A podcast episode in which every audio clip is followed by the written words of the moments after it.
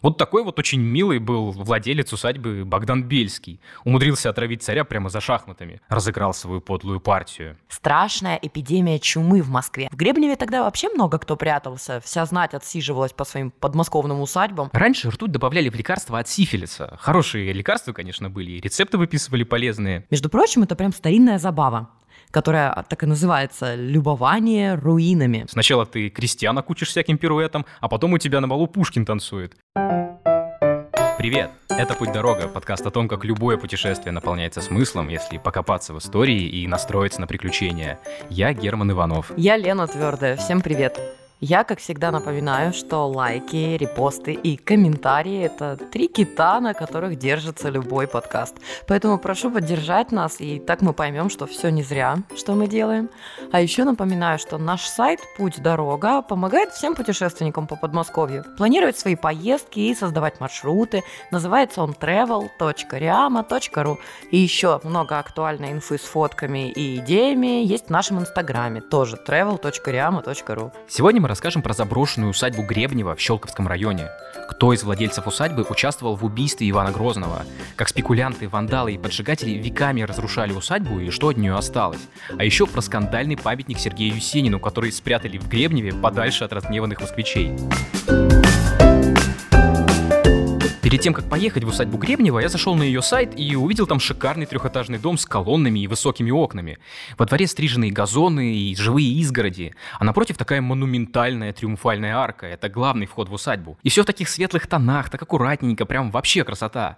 На сайте даже можно виртуально погулять по территории, и я обрадовался, думаю, ничего себе, как классно, по-любому надо ехать. Но оказалось, что все это не настоящее.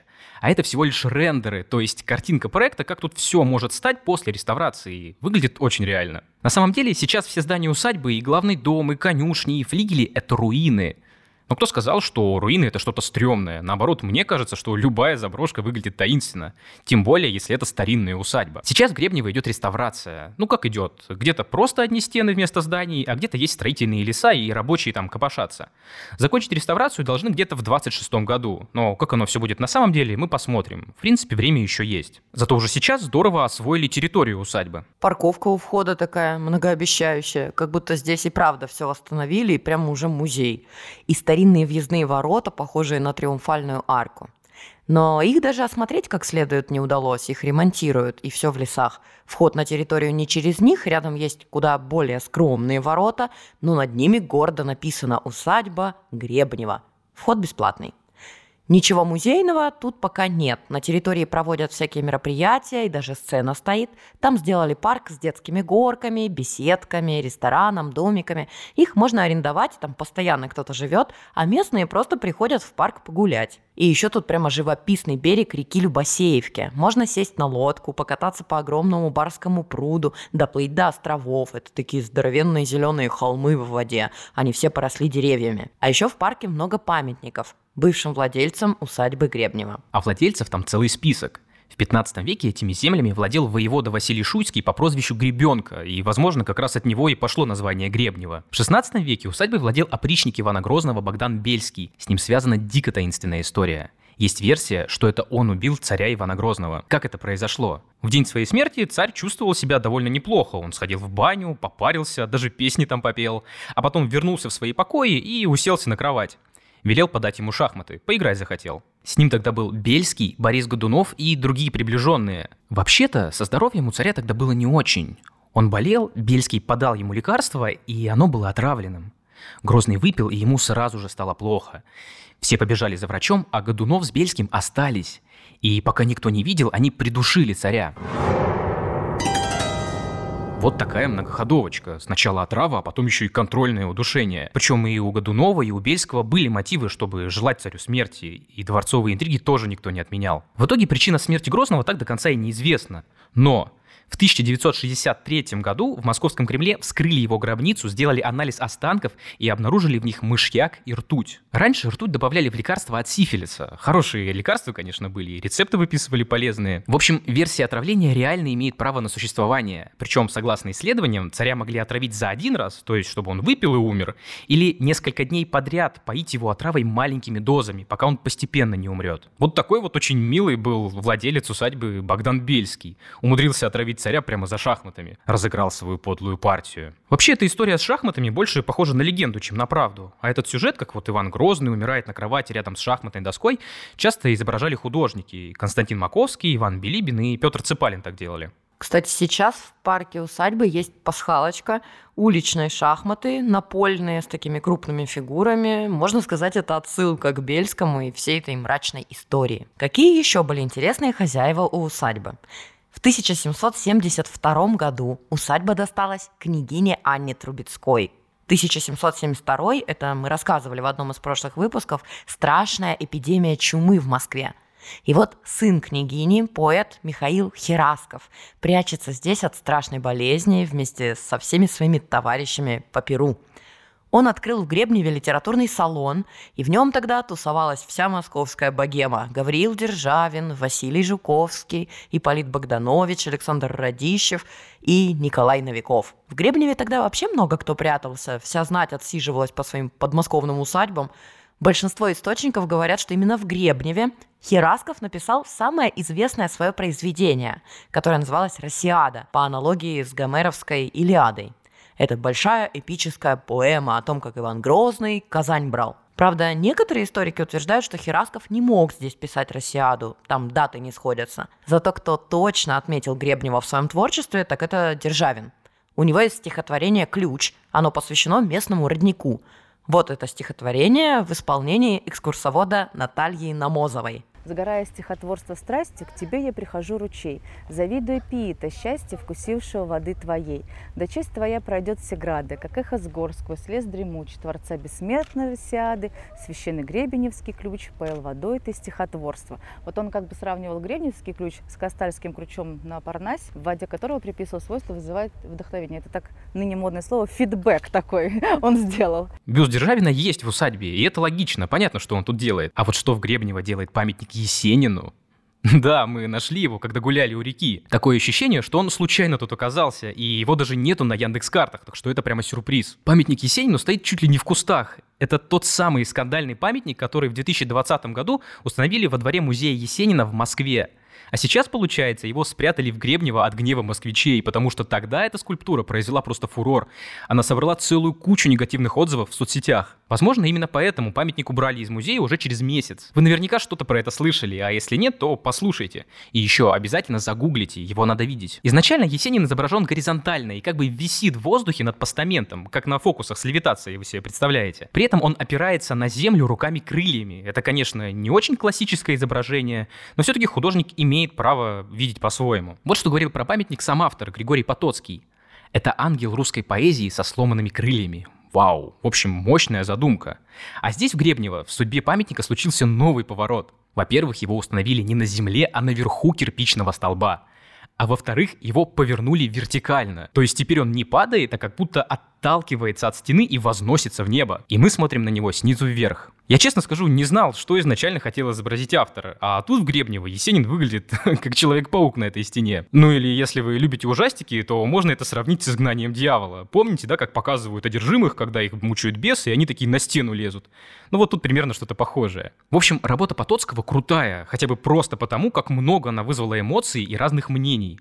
Вы тоже можете составить свое представление, когда приедете в Гребнево и увидите памятник своими глазами. Единственное, я не знаю, навсегда его тут поставить оставили или тоже временно. Так что вы можете перестраховаться и посмотреть фотки у нас на сайте Путь Дорога и в Инстаграме. Вообще, я так поняла, москвичам довольно трудно угодить с памятниками. Что не памятник, так столько шумихи вокруг них. Но мне кажется, искусство, оно на то и искусство, оно не должно всем нравиться. Оно должно вызывать какие-то эмоции, не обязательно положительные. Я в Москве на этот памятник Есенину посмотреть не успела, а вот тут надо же неожиданная встреча. Не уверена, что я в восторге от памятника, но мне очень нравится его название «Вознесение Есенина». Очень красивая получилась звукопись. В этой же стороне парка стоят гостевые домики и коттеджи, названы в честь владельцев усадьбы, Голицын, там, Воронцов. Но на эти домики смотреть неинтересно. Мы пошли к главному дому, надеялись разглядеть там остатки былой роскоши. Между прочим, это прям старинная забава которая так и называется «Любование руинами». Как говорит автор книги о Гребневе Александр Послыхалин, такое развлечение существовало во времена Екатерины II, и в парках даже специально, искусственно создавали развалины. А тут ничего создавать не надо, все само получилось. Зато у нас не сильно получилось полюбоваться, потому что главный дом сейчас тоже весь в строительных лесах. Его лучше всего рассматривать со стороны набережной. Дом трехэтажный, с высокими окнами, он весь в трещинах и везде обваливается штукатурка. Но если приглядеться, то можно увидеть всякие маленькие архитектурные детали. Там на одном из окон есть что-то типа такой шишечки. И еще можно увидеть следы от барельефов, которые тут когда-то были. Главный дом построил в 18 веке генерал Гавриил Бибиков. Он был военным инженером, но, видимо, еще и очень творческим человеком. Он занимался образованием своих крестьян и даже делал из них настоящих артистов. Внучка Бибикова Екатерина Раевская вспоминала. У дедушки в селе Гребневе был выстроен в саду театр со сценой, кулисами и всякими приспособленными к ним декорациями. Тут играл оркестр из крепостных музыкантов, давались балеты, где фигурировали крепостные же танцовщицы. Для крепостных танцовщиц, для своих, он выписывал учителя э, танцев э, из Франции Петра Иогеля. Мы с вами с ним знакомы по роману «Война и мир» Льва Николаевича Толстого. Именно балы Иогеля считались самыми веселыми московские его балы. И именно свою работу в России он начал с постановок в Гребневе. И, кстати, считается, что именно на балу Иогеля познакомились Пушкин и Гончарова. Вот такие возможности были у людей 18 18 веке. Сначала ты крестьяна кучишь всяким пируэтом, а потом у тебя на балу Пушкин танцует. Что за удивительное время. В начале 19 века новый владелец, князь Сергей Голицын, затеял большую стройку в усадьбе. Два новых флигеля, ворота в виде триумфальной арки, которые мы видели при въезде как раз, зимний храм. Но уже в 30-х годах Голицын охладел Гребнева, и потихоньку стал все ценности оттуда перевозить. Решил все это свести в другую свою усадьбу поближе к Москве, в Кузьминке. Туда переехали барельефы, те самые, от которых теперь на стенах видно следы. Переехали светильники и грифоны. Он перетащил в Кузьминке даже деревья из парка и оранжерей, а потом землю из оранжерей. А Гребнева решил сдать в аренду под фабрику. Ну, супер. Переделать дворец в фабрику. Ну-ну, желающих просто лес рук. Тогда Голицын решил продать Гребнева. Послушайте, какое дал объявление в газете. Это же прямо Авито середины 19 века. Продается село Гребнево. От Москвы 32 версты, душ 858, земли 5168 десятин, строевого и деревянного лесу 3304 десятин. Вся деревня дает 35 тысяч доходу, кроме того, есть бут из которого каждый год обжигается тысяча бочек извести. На скотном дворе 60 скотин, строение на 300 тысяч рублей, все каменные, пруд около 7 верст в окружности, в коем большое количество рыбы. Ну, красота. Но никому не надо. А большое было село, например, современные города Щелково и Фрязино принадлежали имению Гребнева. Но в итоге покупатели все же нашлись, и с новыми хозяевами усадьбе тоже не повезло. После того, как усадьбу продали Голицыны, ее сначала выкупили купцы. И вот, собственно, купцы в конце 19 столетия, это 1890 годы, наносили-то и первый урон усадьбе. Они в усадебных строениях устраивали винокуренные заводы, купоросные, э, фабрику по производству искусственной шерсти, шелкоткацкую. И, собственно, вот эти вот все яды испарения и давали, наносились дикий урон по, по внутреннему убранству в том числе. Купец Пантелеев, которого многие источники называют просто спекулянтом, не ограничился заводами. В домике у главных ворот он открыл трактир, а еще там была арестантская, помещение, куда сажали провинившихся крестьян. Ну, например, тех, кто отказывался работать на вредном производстве и плескаться там в соляной кислоте в цехах. Потом хозяева еще много раз менялись, и чего тут только не было. И санаторий, и больница, и общежитие, и техникум. Усадьба начала оживать в 80-е годы. В главном доме сделали историко-культурный центр. Это такой музей на общественных началах. Там устраивали выставки, снимали кино. В общем, сейчас мы бы это назвали арт-пространство. В 91 году главный дом отреставрировали, и тут вдруг случился пожар. Прямо накануне сдачи дома после реставрации. Был большой скандал. Памятник культуры федерального значения сгорел полностью. От него остались только голые черные стены. Выглядит это очень подозрительно. До сих пор точно неизвестно, что произошло. И вот с тех пор состояние дома только ухудшалось и ухудшалось. Были еще пожары. Тусовались там всякие разные вандалы и неизвестно кто еще. Ну, как это обычно бывает с заброшками. А может быть, дом специально поджигали. В 2018 году усадьбу купил бизнесмен Андрей Ковалев и теперь должен ее восстановить. Он планирует создать тут историко-культурный центр, но пока что прошло три года, а главный дом все еще стоит в лесах и не видно, что тут прямо кипит работа. По крайней мере, мы ничего такого не заметили. Конечно, это все требует огромных вложений и наверняка там много всякой бюрократии. В любом случае, в интернете пишут, что усадьбу обещали восстановить к 2026 году, и планы там очень амбициозные. Почитала я тут интервью Ковалева, и так, что он тут хочет сделать? О, там много планов. Собирается открыть самый большой в России музей доспехов и оружия, причем доспехов со всего мира, музей старинных автомобилей, старинных карет и старой сельхозтехники – Ковалев собирается вложить в Гребнево около 3 миллиардов рублей. Прошлогодняя инфа такая. А пока тут проводят свадьбы, фестивали, концерты. Есть гостевые домики и беседки с мангалами. Еще пускают с палатками. Но это в другой стороне парка. А здесь, около руин главного дома, совсем пустынно. Туристы сюда почти не ходят, и, может, поэтому тут яблони стоят нетронутыми. На них столько яблок. Мы немного обнесли одну, и яблоки, вы знаете, оказались на удивление вкусными. Обычно в таких заброшенных яблоневых садах, как этот, они настолько одичалые, на вкус просто вырви глаз. А эти хороши. Куда вы думаете мы дальше? Пошли гулять? На речку? В парк? На кладбище? Оно не старинное, ничего там нет особенного, но это единственная удобная тропинка к местным храмам. В Гребневе их два – зимний и летний. Какое роскошество.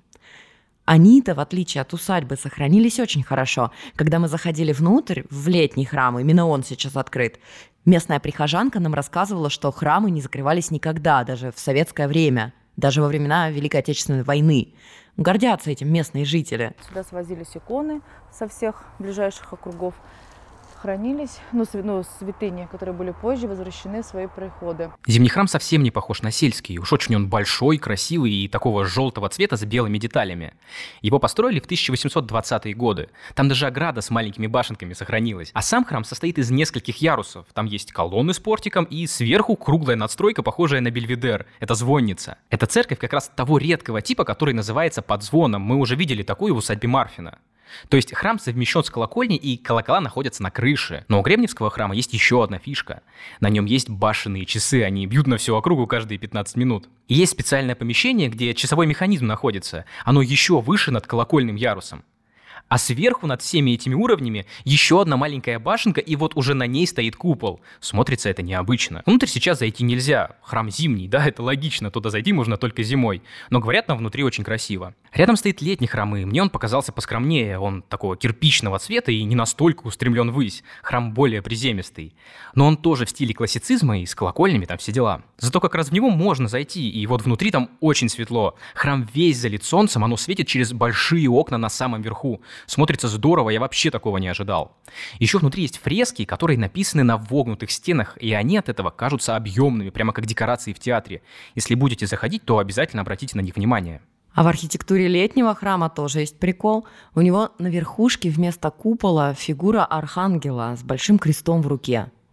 Храм построили в 1780-е годы, он постарше, чем Зимний, по заказу тогдашнего владельца усадьбы Гребнева, генерала Гаврилы Ильича Бибикова. В храме, кстати, имеется хромозданная доска, где упомянуто имя самого владельца и э, крестьяна, те, кто жертвовали на строительство церкви. То есть задолго до отмены крепостного права фамилия и владельцев, и его крепостных крестьян были наравне. А вот это и вовсе удивительно. Это в 1780-е это годы, в самую что ни на есть эпоху максимального закрепощения крестьян.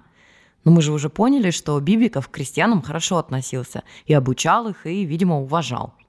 В целом сейчас во всей усадьбе как раз храмы производят самое приятное впечатление. Они в хорошем состоянии, а остальные постройки сильно пострадали. Да, но все равно тут прикольное место для прогулок. И мы уже говорили, что здесь есть шикарный пруд с островами, где можно покататься на лодочках. Барские пруды появились еще в 17 веке при князе Дмитрии Трубецком. Тогда возле усадьбы на реке Любасеевки строили плотину, и пруды были водохранилищем. Причем их выкопали в виде буквы Е, да еще и с завитушками. Обычно говорят, что букву Е сделали в честь Екатерины II, но, скорее всего, все-таки в честь Елизаветы Петровны, учитывая, что пруды копали примерно в ее время. Хотя версию про Екатерину подтверждает одна легенда. В ней говорится, что пруды появились при Бибикове в 18 веке, и вырыли их пленные соратники Емельяна Пугачева. И там все очень здорово сходится в этой легенде. Брат Гавриила Бибикова, Александр Ильич, участвовал в подавлении восстания Пугачева, и вот он пригнал в Гребнево пленных и заставил заставил там работать. Но на самом деле это все выдумки, просто кто-то придумал прикольную байку, так ведь гораздо интереснее. Сейчас форма прудов изменилась. Я смотрела на карту, не могу даже примерно понять, где там буква Е была. Кстати, по карте я поняла, что не обязательно идти к храмам через кладбище, как мы. К ним, оказывается, можно подъехать на машине с другой стороны и как раз с них начать прогулку. Добраться до усадьбы Гребнева из Москвы можно на машине по Щелковскому, а потом Фряновскому шоссе. Ехать около часа. Можно на автобусе, он ходит от станции метро Щелковская, потом еще от остановки топать 2 километра. Хотя можно еще на остановке Чижова пересесть на другой автобус, и тогда вот он едет до самой усадьбы. Экскурсия по усадьбе Гребнева стоит 250 рублей с человека. И еще тут на территории много всякой разной развлекухи. Тут можно взять на прокат великий, квадроцикл, катамаран, поиграть в бадминтон, а зимой можно взять на прокат санки или снегоход. Еще тут устраивают мастер-классы, играют в лазертак, устраивают занятия йогой, и мы уже сказали, тут можно арендовать разные домики и даже иглу. Все цены есть на сайте усадьбы. Поесть можно в ресторане или, например, арендовать беседку и самим пожарить шашлыки. И на этом мы заканчиваем наш выпуск. Это был подкаст «Путь дорога». Подписывайтесь на нас в Яндекс Музыке, Кастбоксе и Google подкастах. Свои комментарии вы можете оставлять в Apple подкастах и во Вконтакте. И, пожалуйста, не забывайте рассказывать про нас своим друзьям. Например, можно делать репосты в сторис. Еще у нас есть почта. Подкаст собака riama.ru. И туда можно отправлять идеи для поездок, какие-нибудь интересные маршруты, а можете обсудить с нами вопросы сотрудничества. На этом мы прощаемся. Я Лена Твердая. А я Герман Иванов. Всем пока. Пока-пока.